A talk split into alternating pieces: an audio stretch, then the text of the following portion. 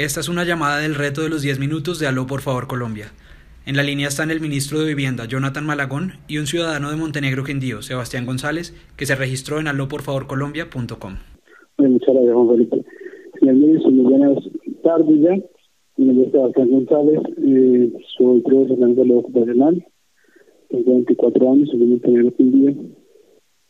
Y pues quisiera hacerle algunas preguntas sobre la parte de vivienda.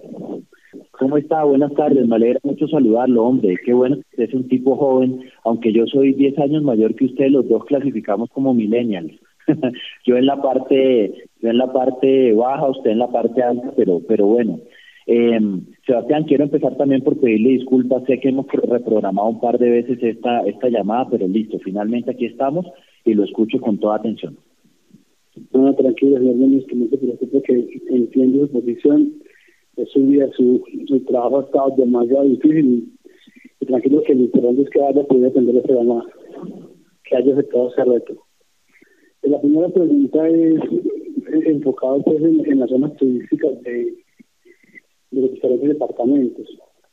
Eh, al ser el, el, el, departamento del Quindío una zona tan turística, dependemos mucho de lo que, de, lo que es infraestructura de las viviendas de la parte colonial, pues, pongo ejemplo de, municipios como Finlandia, Salente, entonces sería cómo, cómo apoyar y cómo garantizar que las infraestructuras que esto no. O sea, esa pregunta es muy buena. Esa pregunta es muy buena porque ese desafío lo tenemos en varios sitios de Colombia. El primer día de ejercicio de gobierno, que fue el 8 de agosto, nos desplazamos con el presidente a San Andrés y hacían exactamente la misma pregunta. Hombre, aquí hay una tradición en la forma en la que se elaboran las viviendas, eh, allá es eh, el estándar de la comunidad raizal. ¿Cómo hacemos para que desde el diseño de ciudad y, desde la política del Ministerio de Vivienda no solamente no se pierda y no se vulnere ese paisaje, sino que se preserve y se profundice. Eh, y yo creo que esta pregunta es, es, la misma. Yo ahí lo que le diría es que parto por decirle que yo estoy completamente de acuerdo que, el, que la hermosura, la belleza eh, del, del paisaje cafetero es un patrimonio no solamente de este país, sino de la humanidad Afortunadamente ya existe desde hace, desde hace varios años un manual entre el Ministerio de Cultura y el Ministerio de Vivienda que regla la manera en la cual se protegen los paisajes culturales en los planes de ordenamiento territorial. Cabe decir que el Ministerio de Vivienda es el rector de esta política, pero al final del día no es quien la ejecuta. Quien la ejecuta siempre es la entidad territorial, el gobierno subnacional, la alcaldía, la gobernación, pero eso no quiere decir que nosotros nos desprendamos de la responsabilidad. Yo lo que le diría es que, eh, dado que tengo esa inquietud, que usted la manifiesta y que yo también tengo esa preocupación, le he pedido a mi equipo que trabajemos como en dos frentes. Un primero es revisando el alcance de dicho manual a ver si está actualizado, si ahí se cobijan todas las preocupaciones que uno puede tener, si es solamente la casa o si, o si trasciende la casa e incluye, por ejemplo, los equipamientos porque si uno quiere conservar el paisaje, no solamente debe ser desde el punto de vista de la construcción de la vivienda, sino también de la infraestructura complementaria colegios, parques, centro de desarrollo infantil, puntos de encuentro. Entonces, revisar si el alcance de dicho manual es el adecuado. Y lo segundo, que es lo que uno siempre tiene que hacer acá, es supervisar la aplicación del mismo. Pero supervisarlo no desde el punto de vista gendarme y policivo, de ir a decirle a las entidades territoriales, usted no está cumpliendo, sino más bien desde el punto de vista del acompañamiento que es el estilo que hemos querido imponer en este ministerio, y es ver si hay algún desafío en la implementación para, para ver desde el punto de vista técnico cómo podemos ayudar a las entidades territoriales a cumplir su labor. Señor, pero también hay que tener en cuenta de que, eh, dado que, de que mucho turismo, mucha gente ha, querido venir a vivir esta, a estas zonas, entonces eso se ha dado a, que se empiecen a dar construcciones altas, edificios, cómo evitar ese tipo de construcciones, porque ya que eso afecta al paisaje. Una, eh, tal como le decía, es importante que en la actualización de los planes de ordenamiento territorial se tengan en cuenta los manuales de conservación del paisaje cultural. Nosotros vamos a verificar, vamos a acompañar, vamos a supervisar que los municipios al momento de hacer sus planes de ordenamiento territorial tengan esto. Pero me sirve mucho su pregunta también para decirle, Sebastián, que uno de los grandes desafíos que tiene este país, y el Quindío no es ajeno, es que los planes de ordenamiento territorial están todos desactualizados.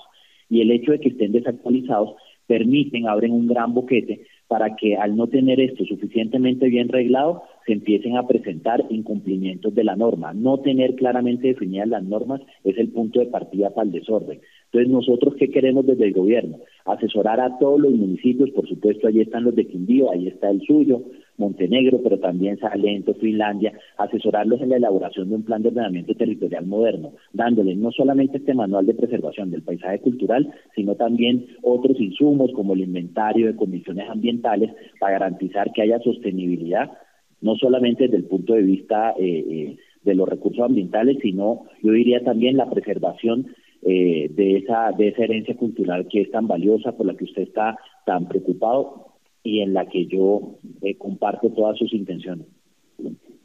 muchas gracias.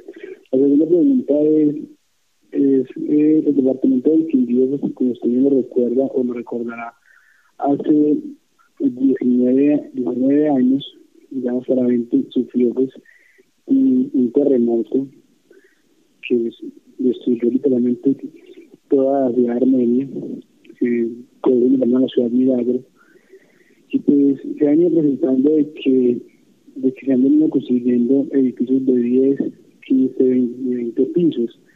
Pues esto, hacer un sitio de tan, de tan alto riesgo físico, están de parámetros territoriales. Dice que son de preferiblemente 5 pisos, que, podemos hacer para controlar el respecto. Yo le diría al respecto, eh, Sebastián, dos cosas.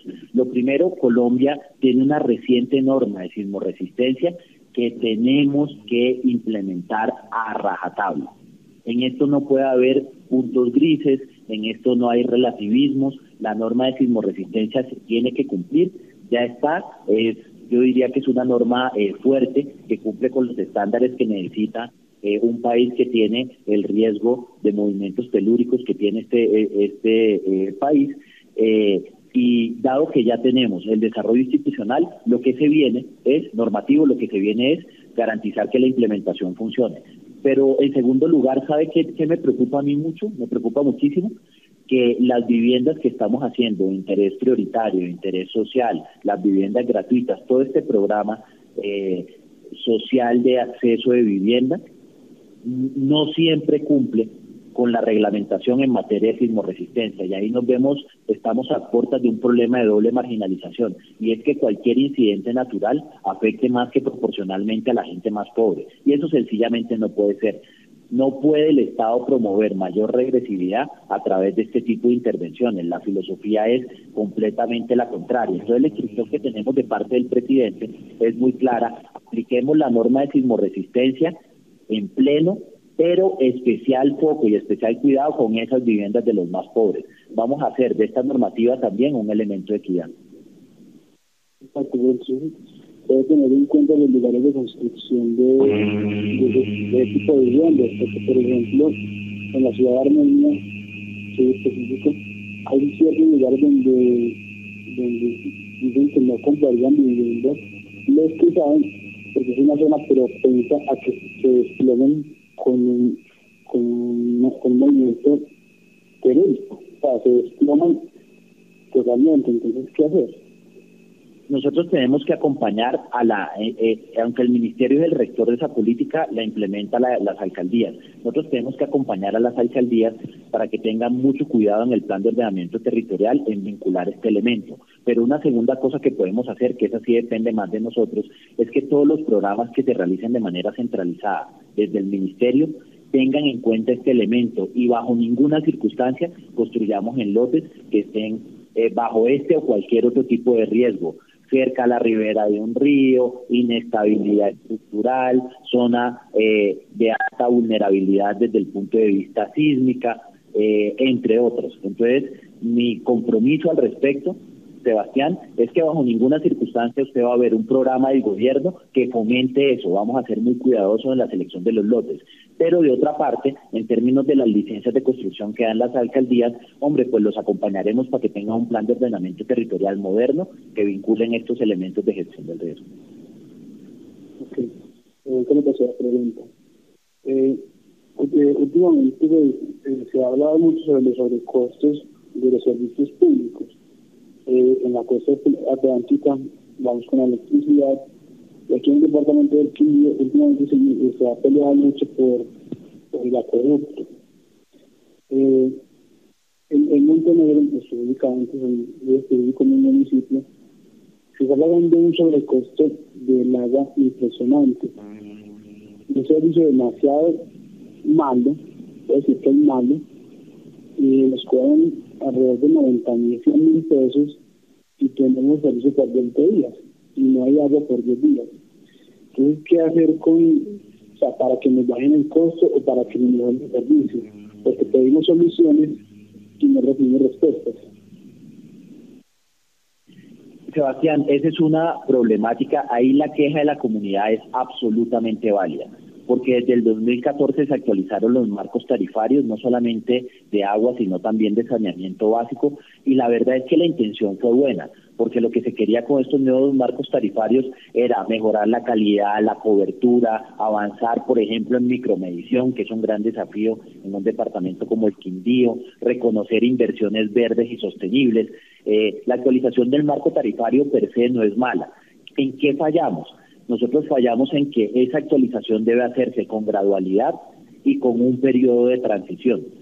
Infortunadamente, las empresas públicas del Quindío solamente actualizaron a finales de año pasado la tarifa, aunque las inversiones, que en el caso de ellos son copiosas, son del orden de 100 mil millones de pesos, eh, se hicieron desde años atrás.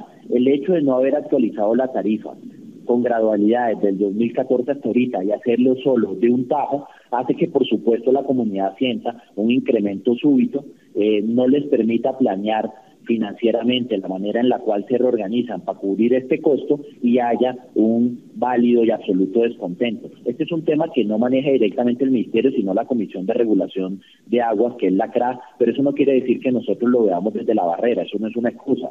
Yo estoy de acuerdo con la Defensoría del Pueblo, que ha alzado la voz con una queja válida de la comunidad.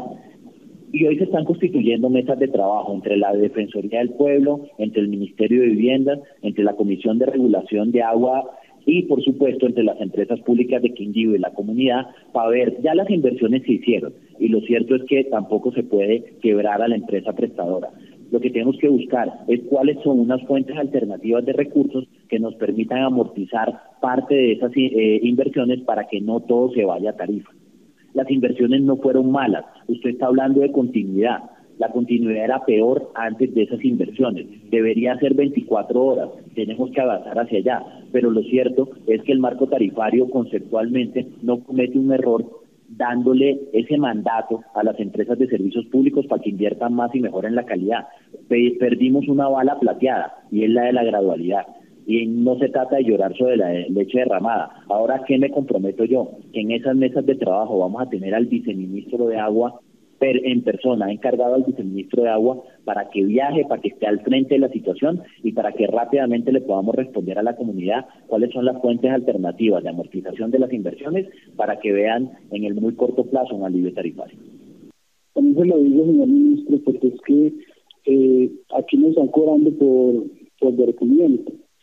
Se supone que las aguas, las aguas residuales deben ser tratadas y deben ser eh, eh, devueltas al río tengo entendido y lo he consultado, eh, aquellas, eh, las aguas no se tratan y se simplemente los aguas residuales se van al río La Vieja.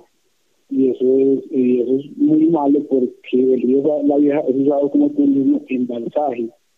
Y eso pues afecta a los turistas que van balsaje por, por, ese río, en la redundancia. Entonces necesitamos tener una, una solución porque eso mal al departamento y pues nos cobran un, impuesto, un valor por algo que no se hace. Yo estoy de acuerdo con usted, la lógica del cobro por los vertimientos no debe ser simplemente, como dirían los teóricos, la internalización de la externalidad negativa, como que el pago de la penalidad por, por, por, por vertimientos debería ser utilizar esos recursos para construir la infraestructura óptima y en este caso la infraestructura son las plantas de tratamiento de aguas residuales.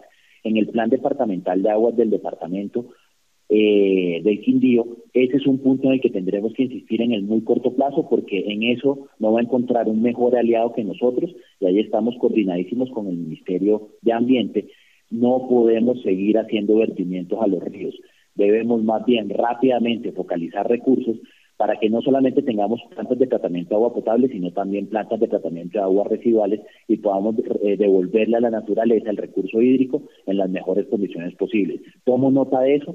Eh, no sabía la gravedad, no era consciente de la gravedad del tema de los vertimientos. Gracias por ese insumo y tomo nota de eso. Y vamos a ver, mi compromiso es que vamos a ver dentro de la eh, perspectiva de inversión del plan departamental de agua qué proyectos tenemos en materia de plantas de tratamiento de aguas residuales para ver cómo le damos un empujonazo y las priorizamos, Sebastián. Muchísimas gracias. Ha sido un gusto conversar con usted. Quiero que sepa que eh, no, no vamos a necesitar, aunque nos sirvió mucho, eh, aló por favor Colombia para ponernos en contacto. Quiero que sepa que este es un ministerio de puertas abiertas. Aquí puede llamar siempre y le voy a pasar personalmente para que le hagamos seguimiento a estos temas que nos quedaron sobre el tintero por favor, siéntase en libertad, no se lo doy acá porque está siendo grabado, pero llame al computador del ministerio y quiero que tenga mi celular y que estemos hablando por lo menos una vez al mes para que le hagamos seguimiento a cómo van estos compromisos. Y a los dos, pues gracias por esta conversación. Les pido que estén pendientes de nuestras redes sociales y del espectador donde publicaremos esta llamada, una nota comentándola. Con mucho gusto. Muchas gracias a todos. Saludos. Muchas gracias.